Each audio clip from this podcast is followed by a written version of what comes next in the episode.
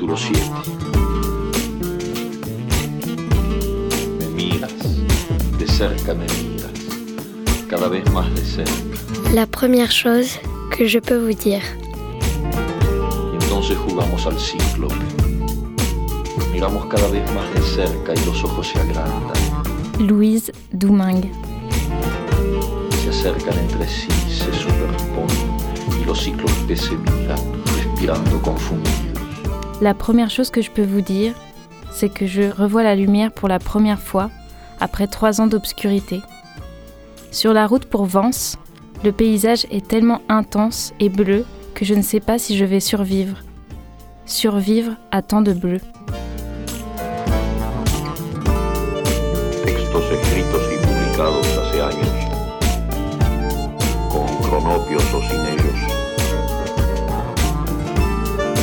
Torno a su mundo de juego, a esa grave ocupación que es jugar cuando se buscan otras puertas. Bonjour à toutes, bonjour à tous, bienvenue pour cette revue radiophonique La première chose que je peux vous dire. Je suis aujourd'hui avec Louise Douming, bonjour. Bonjour. Tu es euh, diplômée d'un master de l'Académie royale des beaux-arts de Bruxelles en dessin et en art performatif. Tu as aussi étudié la danse contemporaine, notamment, attends, je regarde mes notes, notamment à l'Institut supérieur des arts et des chorégraphies de Bruxelles et au SNDO, School for New Development of Dance, à Amsterdam. Et aujourd'hui, tu es illustratrice, artiste visuelle, tu écris des textes et des spectacles aussi. Donc tu es multi, euh, multitâche. Exactement. Et tu as été lauréate de l'appel à projet pour une résidence co-portée par l'Amarelle et la médiathèque de Vence, où tu as fait ta résidence en novembre et décembre 2021, donc ça, déjà- date, ça date déjà un peu. Ton projet de résidence est ton, ou était ton premier projet de bande dessinée et ça s'intitule J'étais pourtant déterminée. Est-ce que j'ai oublié des choses essentielles déjà? Non, c'est vraiment parfait. ah, merci, merci. Euh, on va reparler de ce projet tout à l'heure, mais j'avais envie de commencer par une autre chose, qui est le fait que tu as des pratiques artistiques très multiples. Donc je me demandais, est-ce que tu peux nous parler un peu de, de ce qui les différencie pour toi dans ta pratique? Je veux dire, quel rôle différent ils ont dans ta vie, ou elles ont dans ta vie d'ailleurs, tes pratiques, ou dans ton œuvre en général Hum, je crois qu'aujourd'hui, c'est surtout que ça sépare des périodes de vie, parce qu'il y a des périodes qui sont plus dédiées à la danse, qui ont été plus dédiées à l'écriture de spectacles. J'essaye de dédier ce moment-là de ma vie à l'écriture d'un livre. Donc c'est vrai que pour l'instant, c'est des pratiques euh, assez cloisonnées, mais euh, je vois quand même aussi beaucoup de liens entre euh, la pratique de la mise en scène et, j'aime bien dire, la pratique de la mise en page. Parce Ouais. qu'il y a quand même quelque chose de l'ordre de raconter, euh, se demander comment on va le raconter. Donc, euh, c'est différents outils, mais il y a quelque chose de l'essentiel qui est le même.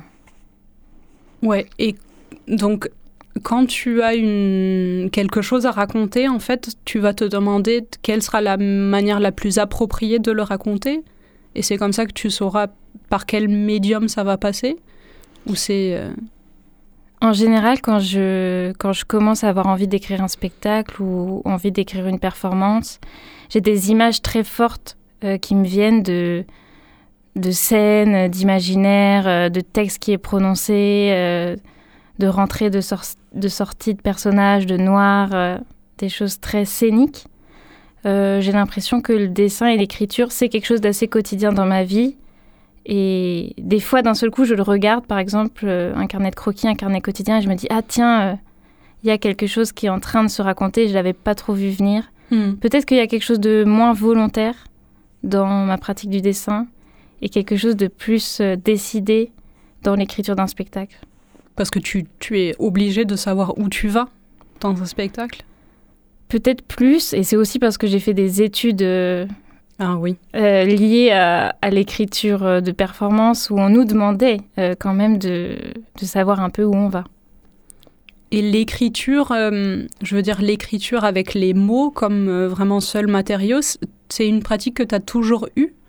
C'est une pratique que j'ai en tout cas depuis, je dirais même le début de mes études quand même, donc un peu moins de dix ans. Et hum, elle s'est vite un peu mélangée à l'intérieur des carnets avec, euh, avec les dessins. On va dire que j'avais peut-être envie d'avoir le carnet d'écriture et le carnet de croquis, mais en fait, il n'y avait qu'un seul carnet euh, qui m'accompagnait, et puis il y a des dessins qui se mettaient dans le carnet d'écriture, et puis il y a de l'écriture qui se mettait dans le dessin, et du coup, ça s'est vite lié le rapport texte-image, alors que euh, quand j'avais envie d'écrire, je pensais c'était une intuition, c'est ça que j'avais envie de d'écrire, ça sortait par les mots. Ouais. Et voilà, après la vie a mélangé les choses et c'est super. Et c'est là d'où est venue l'idée de. Enfin, ou l'envie de cette bande dessinée? C'était une, euh, une chose qui s'est faite assez organiquement parce que les mots et le dessin commençaient à se lier? Euh, En fait, c'était c'était une pratique que j'avais, mais pour moi, j'étais pas hyper euh, attentive au monde de la bande dessinée qui était en même temps en train d'évoluer et en train de devenir de plus en plus éclectique. Et à un moment où j'avais cette pratique donc de carnet de croquis qui racontait des histoires, euh, j'ai commencé un peu à m'intéresser euh, à la bande dessinée, à être interpellée par certains auteurs qui vraiment pour moi cassaient les codes et proposaient des, des manières de raconter, des manières de dessiner et des rapports texte-image pour moi complètement nouveaux auxquels je, je m'identifiais. Et c'est comme ça en fait, c'est en regardant le travail d'autres artistes où je me suis dit ah mais je suis déjà en train de faire ça aussi quelque mmh. part. Et, euh, et, ce projet en particulier, il, il t'est venu comment? Est-ce que tu peux nous en parler un peu? Ouais, alors ce projet, il est complètement autobiographique. Mhm. Après, il est remis en scène quelque part, refragmenté, euh, redigéré pour, pour le donner au lecteur. Mais c'est un... Bah, C'était un peu un journal dessiné que je tenais à un moment, euh, donc 2020-2021, à un moment où je sortais de mes études, je rentrais dans la vie professionnelle, il y avait beaucoup de choses qui changeaient dans ma vie, mhm. beaucoup de ruptures. Et, et je voyais euh, une thématique très vaste à investir euh, dans le champ des ruptures à cet âge-là où on devient un peu adulte et on l'avait pas trop vu venir. et euh, est-ce que, donc tu l'as, tu l'as déjà dit, mais l'inspiration de ce projet-là est vraiment personnelle dans, au premier sens du terme, mais est-ce que c'est, c'est pareil pour toutes tes œuvres ou est-ce que là c'est vraiment quelque chose de particulier? Là, je pense que c'est vraiment quelque chose de particulier parce que c'est un projet qui se veut aussi euh, dans une direction très spontanée et très brute, aussi dans les mots que j'emploie et aussi dans les, dans les dessins que j'imagine. Euh, euh, je, crois que j'ai envie de me demander qu'est-ce que ça fait euh, de faire un objet un peu sans filtre. Évidemment, il y a des filtres, mais qu'est-ce qui pourrait être le plus honnête? Aussi dans la manière de peut-être rater certains dessins ou de pas correspondre à ce que je voudrais euh, esthétiquement. En fait, je me pose beaucoup de questions. Il est en, il est en train de, de maturer ce projet aussi. Ouais. Et la résidence, pour ça, elle était. Euh, enfin, ça t'a aidé d'avoir un temps, un temps consacré que à ce projet pour, pour avoir l'espace de peut-être répondre à certaines euh, de ces questions? La résidence, pour moi, c'était vraiment un temps exceptionnel pour travailler parce que d'avoir un lieu, d'avoir un espace, d'avoir un but, je sais pas, ça m'a. Il y a un peu un alignement des planètes génial. Et je crois que ça m'a aidé à vraiment tout mettre sur une table, une mhm. grande table, et, et voir et me poser des grandes questions. Qu'est-ce que j'ai envie de dire? Euh, Comment, dans quel ordre, dans quel euh, scénario je vais agencer ça? Il y a des jours où j'avais envie d'ajouter, des jours où j'avais enlevé. Je crois que j'ai vraiment travaillé la, le socle de toute cette histoire mm. pendant cinq semaines. Et même si c'est frustrant parce que j'avais envie de dessiner, et j'ai aussi dessiné, euh, en fait, c'était plus important de fonder les, les bases, de vraiment construire les fondations de ce livre. Ouais, et de peut-être aussi euh, arriver à un point euh, à la fin de la résidence où tu pourrais plus facilement travailler euh, à partir de là, même, même hors de la résidence. Exactement. Ouais, ouais, ouais, c'est vrai. Ça m'a bien aidé. Je pense que c'est aussi un, un, élan. Ça donne un élan quand on rentre après une résidence. Il y a tout ce travail qui est, qui est déjà fait et ça nous donne envie de continuer. De, de continuer. Hmm. Tu, tu, par, tu disais tout à l'heure un truc intéressant, c'est la sincérité qu'on peut ressentir dans une image ratée. Est-ce que tu peux en parler un peu plus de, de cette idée? Mais c'est juste que j'ai vraiment euh, un peu fait des allers-retours dans ma, dans ma tête et dans mes dessins dernièrement mmh. autour de ce projet. Parce que, comme c'était la première fois que j'avais envie d'être éditée, euh, je me disais ah bah, il faut que ce soit joli quand même. Oui. euh, naïvement ou je sais pas bêtement. Et puis plus je faisais des images super jolies jolies ça veut rien dire mais que je trouvais propres jolies euh, harmonieuses. Et plus je me disais mais ça me ressemble pas. Enfin qu'est-ce que ça raconte euh, qu'est-ce que ça raconte de cette histoire d'avoir des images si lisses avec un texte si chaotique? Mmh. je crois que je me perdais un peu et j'ai là récemment recommencé à déconstruire ces images et à aussi accepter euh, de revenir à des choses plus brouillons, plus sales et qui sont qui sont aussi beaucoup plus qui parlent beaucoup plus, qui sont communicantes beaucoup plus de cette histoire qui parle de rupture, qui parle de chaos, qui parle aussi d'échec. Euh, Qu'est-ce qu'on tire de tout ça? Hmm. Ouais, peut-être une image euh, lisse, c'est aussi une image fermée en quelque sorte dans laquelle il n'y a plus de, de failles euh, où le lecteur, enfin où celui qui regarde peut, peut s'immiscer, quoi. Ouais, complètement. Mais je crois que j'étais un peu dans une opération séduction. Ah oui. Parce que mm. je me disais comment mon travail va plaire à un maximum de personnes. Et naturellement, je suis allée dans une direction de le lycée, ce qui est ce qui est pas forcément la réponse en fait. Hmm. Et le texte, dans tout ça, le texte, il est resté euh, hmm, fragmentaire, ou tu disais tout à l'heure chaotique, tout le, tout le long? Le... Euh, là, je suis aussi en train de le retravailler, hmm. mais il est l'idée, je crois générale du texte, c'est comment utiliser peut-être le moins de mots possible euh, pour en dire le maximum possible. Donc c'est aussi de réduire, restreindre, contraindre euh, le texte pour qu'il soit vraiment vital, nécessaire mm. quand, il est, quand il est sur la page. Mm. On va peut-être en reparler de ça, mais est-ce que, parce que là on parle du projet en termes un peu abstraits, mais est-ce que tu peux nous donner une... Euh, ce que tu sais déjà de concret sur euh, le récit? Euh, Oui. si tu veux, tu n'es pas obligé de dévoiler, de spoiler. Bon, alors, si on pouvait faire euh, un petit résumé, ce serait donc l'histoire de ce personnage qui est moi, qui, après la fin de ses études, rentre euh, chez son père en Bretagne pour vivre un temps. Euh, bah, il y a ce côté un peu perdition de bon, voilà, j'ai terminé mes études, qu'est-ce que je fais? Mm.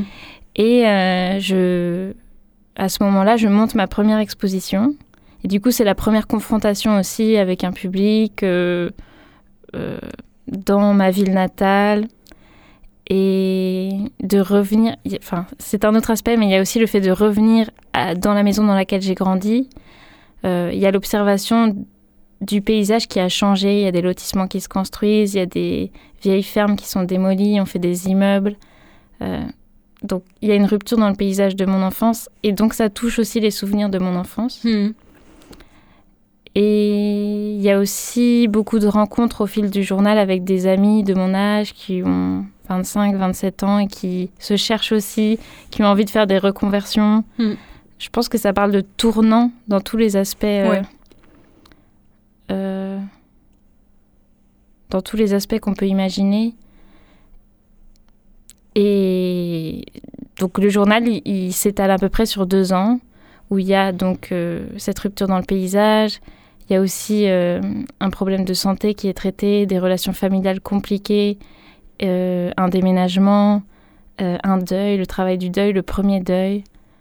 Hum, Voilà, donc je pense que ça traite vraiment beaucoup de questions. Mais la question qui englobe tout ça, c'est quand même comment on traverse des, des ruptures et qu'est-ce que ça nous apporte, comment, quel sens on y trouve? Et est-ce que la, la fiction ou le travail artistique euh, aide à trouver euh, un sens dans, dans tout ça? Je pense que oui. Je pense que il y a quelque chose de l'ordre du soin, en tout cas, de prendre soin de son histoire et essayer de lui trouver du sens en vraiment la manipulant d'une manière artisanale avec les mains. Ouais. Euh, oui, je pense qu'il y a quand même euh, quelque chose de l'ordre de la réparation, des choses qu'on n'a pas compris, parce que c'est aussi un projet très introspectif. Euh, pour moi, oui, c'est un geste très concret de dessiner et d'écrire les choses qui se sont passées hum, mentalement, de les rendre visibles et concrètes. Dans ta note d'intention, tu dis que c'est un livre que tu aurais aimé lire dans cette période de ta vie. Oui, c'est vrai, mais je pense que j'étais, j'avais soif de références et de gens qui traversaient aussi des, des périodes de doute énormes euh, à cet âge-là. Et, et quand on, on m'a posé plusieurs fois la question, mais pourquoi tu veux faire ce livre? Et souvent, je me disais, mais parce que je pense qu'il pourrait aider d'autres que moi, Ouais. qui ont traversé un peu des sales périodes où il y a pas mal de choses qui s'écroulent alors qu'on a 25 ans, qu'on a envie de bouffer le monde. Mais en fait, il y avait plein de choses qu'on n'avait pas vu venir. Et,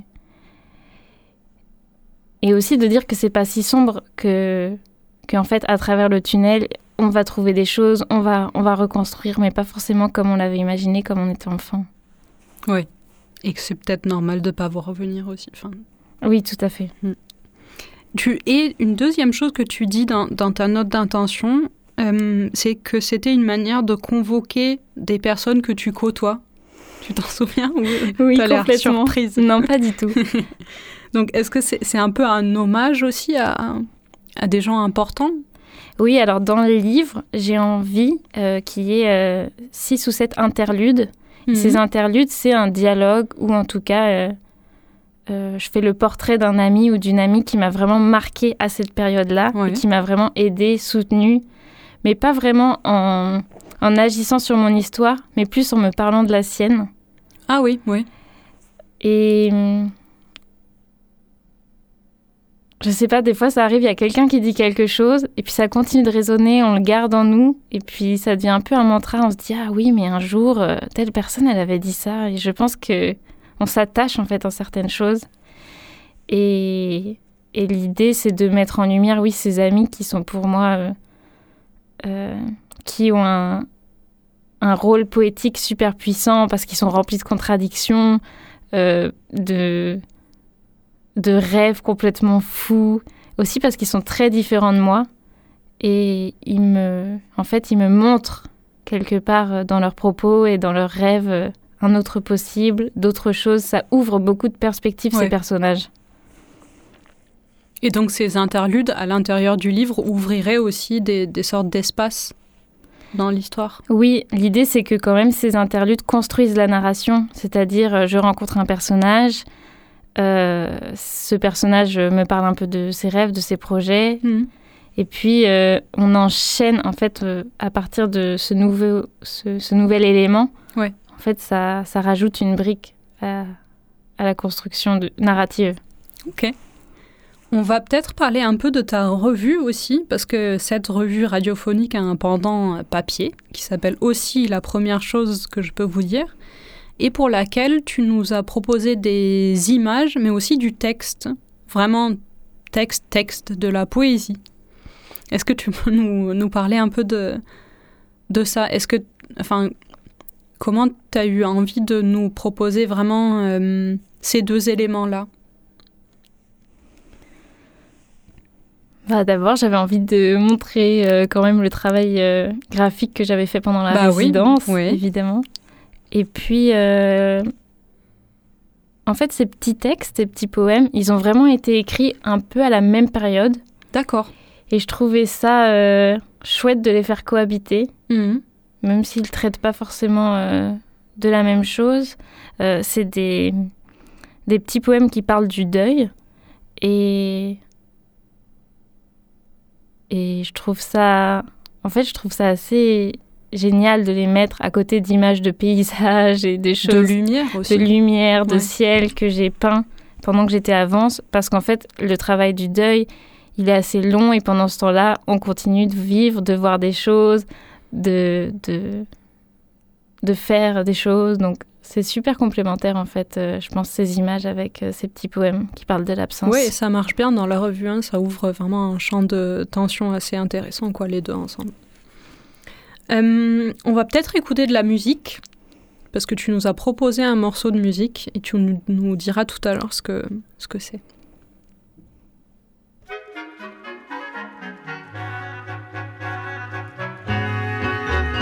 On l'a dit à la grand-mère qui l'a dit à son voisin, le voisin à la bouchère, la bouchère à son gamin, son gamin qui tête folle n'a rien eu de plus urgent que de le dire à l'école à son voisin Pierre Jean. Clémence, Clémence a pris des vacances, Clémence ne fait plus rien. Clémence, Clémence, comme en enfance, Clémence va bien. Sembla d'abord étrange, on s'interrogea un peu sur ce qui parfois dérange la raison de certains vieux.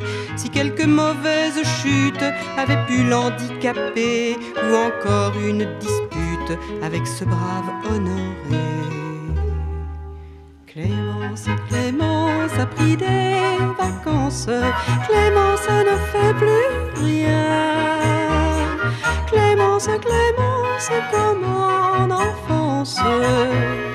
Clémence va bien. Puis on apprit par son gendre qu'il ne s'était rien passé, mais simplement qu'à l'entendre, elle en avait fait assez. Bien qu'ayant toutes ses jambes, elle reste en son fauteuil, un peu de malice flambe parfois au bord de son œil. Clémence, Clémence a pris des. Clémence ne fait plus rien. Clémence, Clémence, comme en enfance? Clémence va bien. Honoré, c'est bien dommage, doit tout faire à la maison. La cuisine et le ménage, le linge et les commissions. Quand il essaie de lui dire de coudre un bouton perdu, elle répond dans un sourire Va, j'ai bien assez cousu. Clémence, Clémence a pris des vacances. Clémence ne fait plus rien. Clémence, Clémence, comme en. Clémence va bien. La maîtresse d'école qui l'a dit au pharmacien. Clémence est devenue folle, paraît qu'elle ne fait plus rien. Mais selon l'apothicaire, dans l'histoire, le plus fort n'est pas qu'elle ne veuille rien faire, mais n'en ait aucun remords. Clémence, Clémence a pris des vacances. Clémence ne fait plus rien. Clémence, Clémence, comme en enfance. Clémence va bien. Je suis de bon voisinage, on me salue couramment. Loin de moi l'idée peu sage d'inquiéter les braves gens. Mais les grands-mères commencent de rire et parler tout bas. La maladie de Clémence pourrait bien s'étendre là. Toutes les Clémences prendraient des vacances, elles ne Clémences comme en enfance, elles seraient bien. Toutes les Clémences prendraient des vacances, elles ne feraient plus rien. Toutes les Clémences comme en enfance se reposeraient enfin. Alors, qu'est-ce que qu'est-ce qu'on vient d'entendre? On vient d'entendre Clémence en vacances d'Anne Sylvestre. et pourquoi ce choix? Alors Clémence en vacances, c'est la première chanson d'Anne Sylvestre que j'ai découvert, euh, que j'ai découverte un soir dans ma voiture très tard en rentrant euh, de mon service de restauration. Il y avait la radio dans la voiture et j'ai entendu cette chanson et j'ai trouvé ça tellement beau, ça m'a ému aux larmes. Je devais être aussi très fatiguée. Et puis, je... bon, c'était il y a, il y a 6-7 ans, je pense. Et puis je me suis mis à chercher qui était cette femme. Mm. Et euh, voilà, un gros, gros coup de cœur artistique pour tout son travail, tout son, tout son engagement. Et puis c'est resté quand même une de mes chansons euh, préférées de son répertoire. Euh, j'adore cette histoire. Mm. Oui, c'est vrai parce qu'on rigolait tout à l'heure un peu, mais en même temps c'est une, une, chanson émouvante quoi dans, Ouais, et super engagée euh, pour l'époque. Euh, voilà, Clémence, elle en a déjà fait assez pour toute la vie, donc elle décide de ne plus rien faire. C'est quand même génial, je trouve. elle a bien raison, peut-être, non, Clémence? Je crois qu'elle a bien raison. C'est une revanche sur l'histoire. On va, je vais te poser quelques questions de, la, de notre questionnaire un peu ludique euh, qui, qui figure dans la revue papier aussi. Et je je ne sais plus très bien auquel tu as déjà répondu par écrit, mais euh, peut-être que c'est bien aussi de répondre spontanément. Euh, est-ce que tu as un auteur fétiche? Je pense que tu y as répondu et je pense même que je sais qui, qui c'est. C'est qui ton euh, auteur J'ai parlé de Douana Ioannid, ouais. qui est une poétesse roumaine dont j'adore vraiment les textes. J'ai lu, je pense, tous ses recueils. Et je voulais vous lire un petit extrait si tu le retrouves uniquement. oui. Alors, je vous le lis. C'est un extrait de son recueil Couture. Il y a des histoires trop longues pour être racontées. Je dois ouvrir la porte et m'en aller. Et s'il faut que je m'en aille, alors j'apprendrai à demander un piment rouge que je ne vais pas manger, à déplacer un mug, à mettre un briquet en pièces. J'apprends. C'est beau. C'est très énigmatique et aussi très cinématographique, je trouve. Je sais pas, j'aime beaucoup ces textes en tout cas. C'est vrai. C'est vrai que c'est euh, c'est une on, a l'impression que c'est une écriture qui est un peu euh, euh, qui surgit d'images ou alors il y a des images qui surgissent de de ces textes en tout cas. Est-ce que tu as un oloé, un endroit où lire ou écrire, ou dans ton cas où dessiner? J'ai un atelier merveilleux qui s'appelle Atelier V, 57 rue du Coq à Marseille. On viendra tous te rendre visite maintenant. Euh, un atelier euh, partagé avec euh, six autres artistes vraiment très talentueux mhm. et très intéressants. voilà, j'ai une chance immense d'avoir cet espace. Ouais. un endroit dédié. Oui, mhm. c'est très important. Pour moi, ça a été très important. Oui. Euh, on va, on va s'arrêter sur une dernière euh, question. Est-ce que tu as un, un toc de langage? Oui, je crois que j'avais répondu euh, tête d'ail. C'est vrai, oui, oui.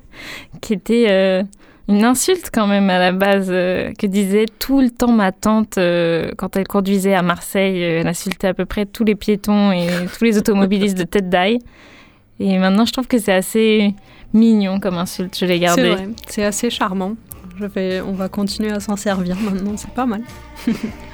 on va s'arrêter euh, là. Merci euh, d'avoir été avec nous. Et merci à tous de nous avoir écoutés. Euh, n'oubliez pas que la première chose que je peux vous dire passe tous les premiers et troisièmes dimanches du mois sur Radio Grenouille. Et donc on vous retrouvera très bientôt pour une nouvelle émission. Basta ojos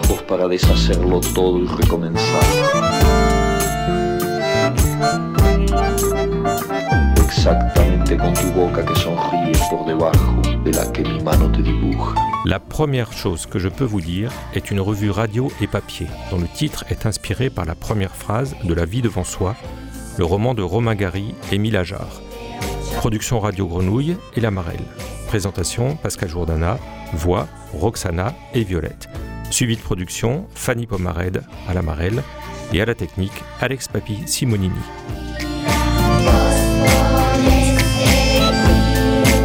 L'Amarelle est une structure hébergée à la friche Belle de Mai qui encourage l'émergence de nouveaux talents littéraires et facilite les échanges entre les écrivains et le public. C'est à la fois un lieu de création, d'accompagnement à la production et de diffusion.